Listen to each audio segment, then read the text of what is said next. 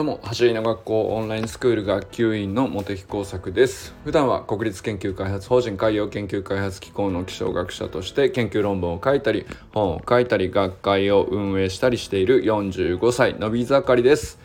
今日は自分を生かす環境を自分で整えるということについて話してみたいと思います。本題に入る前にお知らせです。えー、今月のキッズ練習会についてまだ2回残っていますのでこのご案内をしますね、えー、キッズ練習会は、えー、子ども向けのメニューとして一般の練習会とはちょっと違ったアレンジがされていますので、えまあ、小学校低学年えー、が多いかな。でもまあ小学生ぐらいだったら、えー、最初のエントリーをする練習会にね初めて行くよっていう方はね特に取り組みやすいんじゃないかなと思いますもちろんね一般練習会に、えー、小学生で行っても全然構わないんですけどもまああの子供同士で取り組みやすいっていう特徴があるので、えー、まあ、どちらでもあの自分に合うなと思う方をあの好きなように選んでいただいて全然大丈夫です。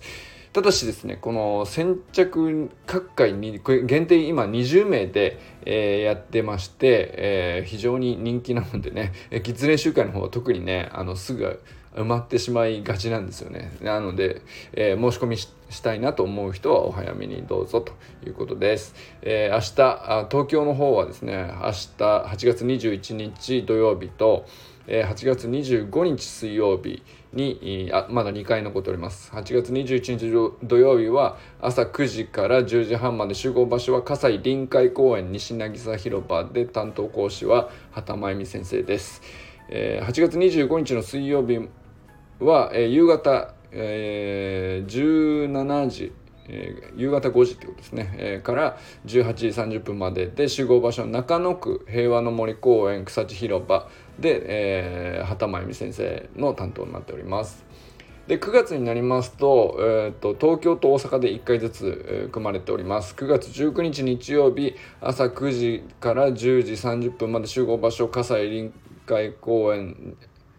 えー、西渚広場で畑真由美先生の東京キッズ練習会が1回ありましてで大阪の方でも9月19日日曜日朝9時半から11時までで集合場所淀川平方地区公園淀川スタジアムバックネット付近集合で、えー、担当講師はリカルド先生になります、えー、申し込みご希望の方は概要欄のリンクから行ってください。それではね、えー、今日はですね自分を生かす環境を自分で整えるっていうこと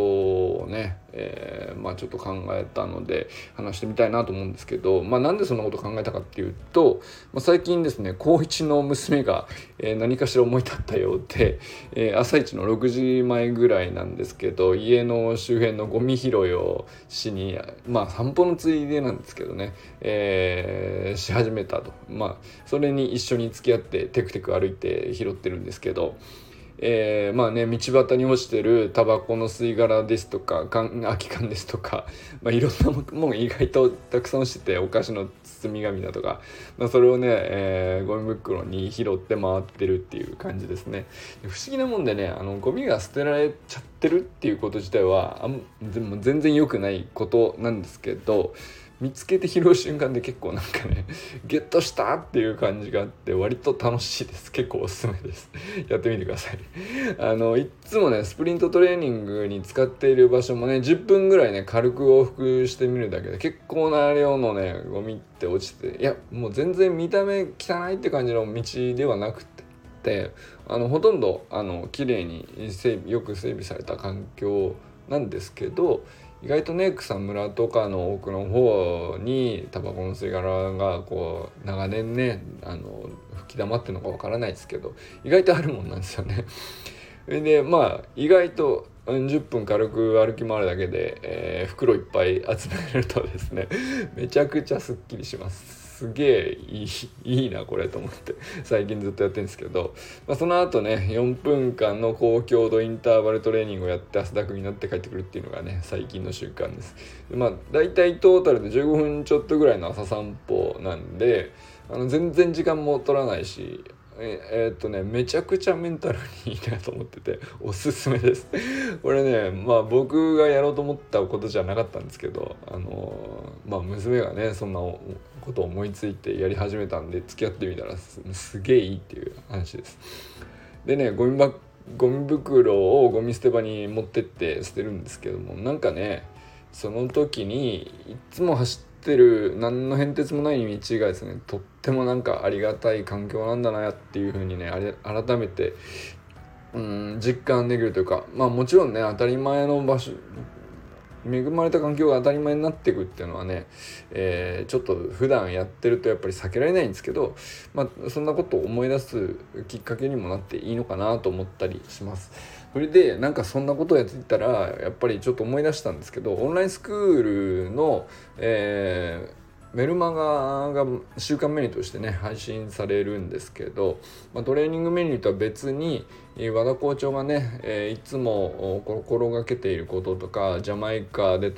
ボルトさんと一緒にトレーニングしてる時に思ったこととかいろいろエピソードをね、えー、毎週毎週配信されてくるんですけどこれ結構序盤にそういえば同じようなことあったなと思って。えー、まあ、同じようなことっていうか関わることあったなと思ったんでちょっとこれ今日そのまま読み上げて紹介します。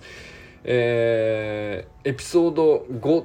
てやつなんですけど、まあ、要するに第入学すると第5週に配信されてくる内容です。もうこれそのまま積み隠さず、えー、読み上げていきますね。エピソード5身近な場所で環境を作れるというタイトルのエピソードになっております。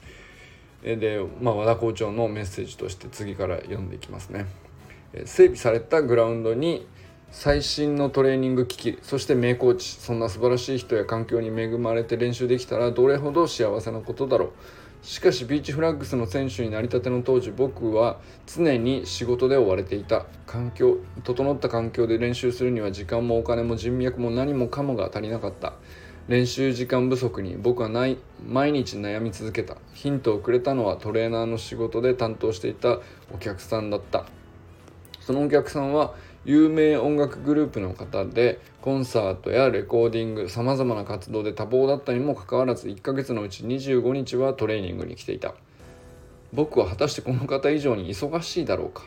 いやそれはない。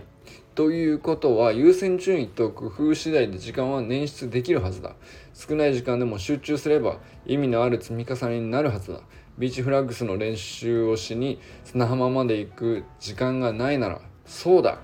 思い浮かんだのは家のすぐ近くにある公園だった。その公園は砂場の面積がとても広くスタートダッシュの練習にうってつけだったんだ。ビーチフラッグス走距離のビーチフラッグス走距離の半分にも満たない面積だったがビーチフラッグスの覇者サイモン・ハリスに勝つために僕に必要なのはスタートダッシュだ。砂のある場所でスタートの練習さえできればそれで十分。譲れない条件と譲れる条件は満たしている。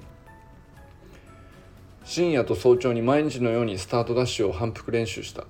公園ではいろいろなドラマがあった。喧嘩するカップルを意図せずして仲裁に入ることになったこともあればスタートダッシュの動きが人間に見えなかったからか猫に仲間と認識されたこともあった。勢いをつけたスタートダッシュを猫は23メートル離れたところから逃げずに見ていた。走り終わってスタート地点に戻ると猫は僕が人間だと気づき一目散に逃げていくのだった。おまわりさんに声をかけられてぎょっとしたこともあった。あのこんなところで一体何をしているんですか？夢を追いかけています。3回にわたる職務職務質問にも冷静に対応した。事情を説明するとおまわりさんは「そうか頑張ってね」と笑顔で言ってくれた。さまざまなドラマを経ながら反復練習が10万回を超える頃僕はとうとう日本チャンピオンになることができた。トレーニングは整った環境でまとまった時間やらなくてはいけない。そんな思いにとらわれ続けていたら何もできないまま時間が過ぎていったかもしれない。練習環境や時間が足りない時は優先順位を考え直すこと。そして譲れない条件と譲れる条件を明確にすること。この2つが大事だと学んだ。僕にヒントをくれたお客さんには今でも感謝し続けている。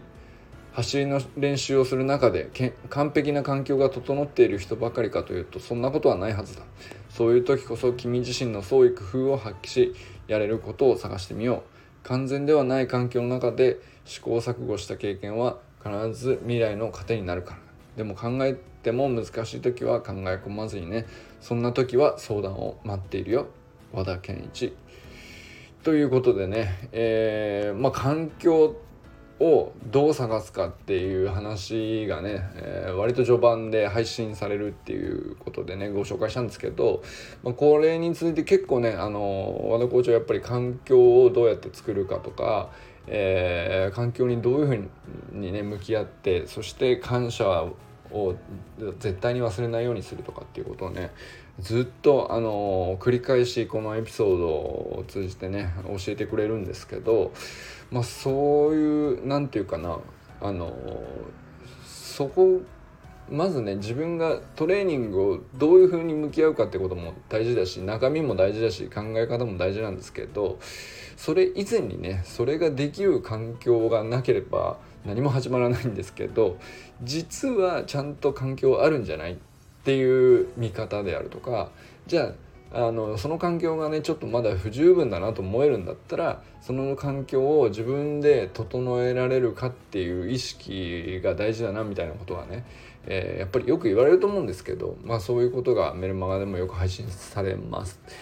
でまあ、あの最初のねゴミ拾いの話っていうのは何なのかっていうと別にゴミ拾ったからっつって環境良くなるわけじゃないんですねその走るっていうことに関して直接はね。なんですけど改めて拾って、えー、いつも走ってる場所をね、えー、ちょっとでもね綺麗にしようとかって思うだけでやっぱり普通にありがたいことだなって改めて思えるし、えーそうするとね同じ道路であっても同じ道端であってもうん自分にとってはね前よりもいい環境に思えてきたりするのかなっていうふうに思ったりしました。まあねだからね僕な本当ね掃除なんか苦手なんですよ。整えとかね整理整頓とかめちゃくちゃ苦手なんですけどやっぱねあのちょっとそんなあの今までやってなかったことををやってみようっていう中で走り走りっていうか、まあ、スプリント自体をね始めたところもあるんですけど片付け自体もねもうほんとちっちゃな挑戦の一つとしてね やってみたりお掃除とか、あのー、ゴミ拾いでも何でもいいと思うんですけど、えー、そんなことをね一つ一つやっていけたらまだまだね45歳でも伸び盛りだなと改めて自分で思えるかなっていう、まあ、そんな感じでね、えー、やってみております。なかなかね単純にねあの、まあ、走りと直接関係あるかないか分かんないけど、えー、単純におすすめです。やってみるとめちゃくちゃあのメンタルにいいっていうかあの朝すっきりしますんでやってみてください。あのね単純に家の周りが綺麗になるっていうのもいいことだと思いますし。ということでね、えー、これからも皆さんこれからも最高のスプリントライフを楽しんでいきましょう。 vamos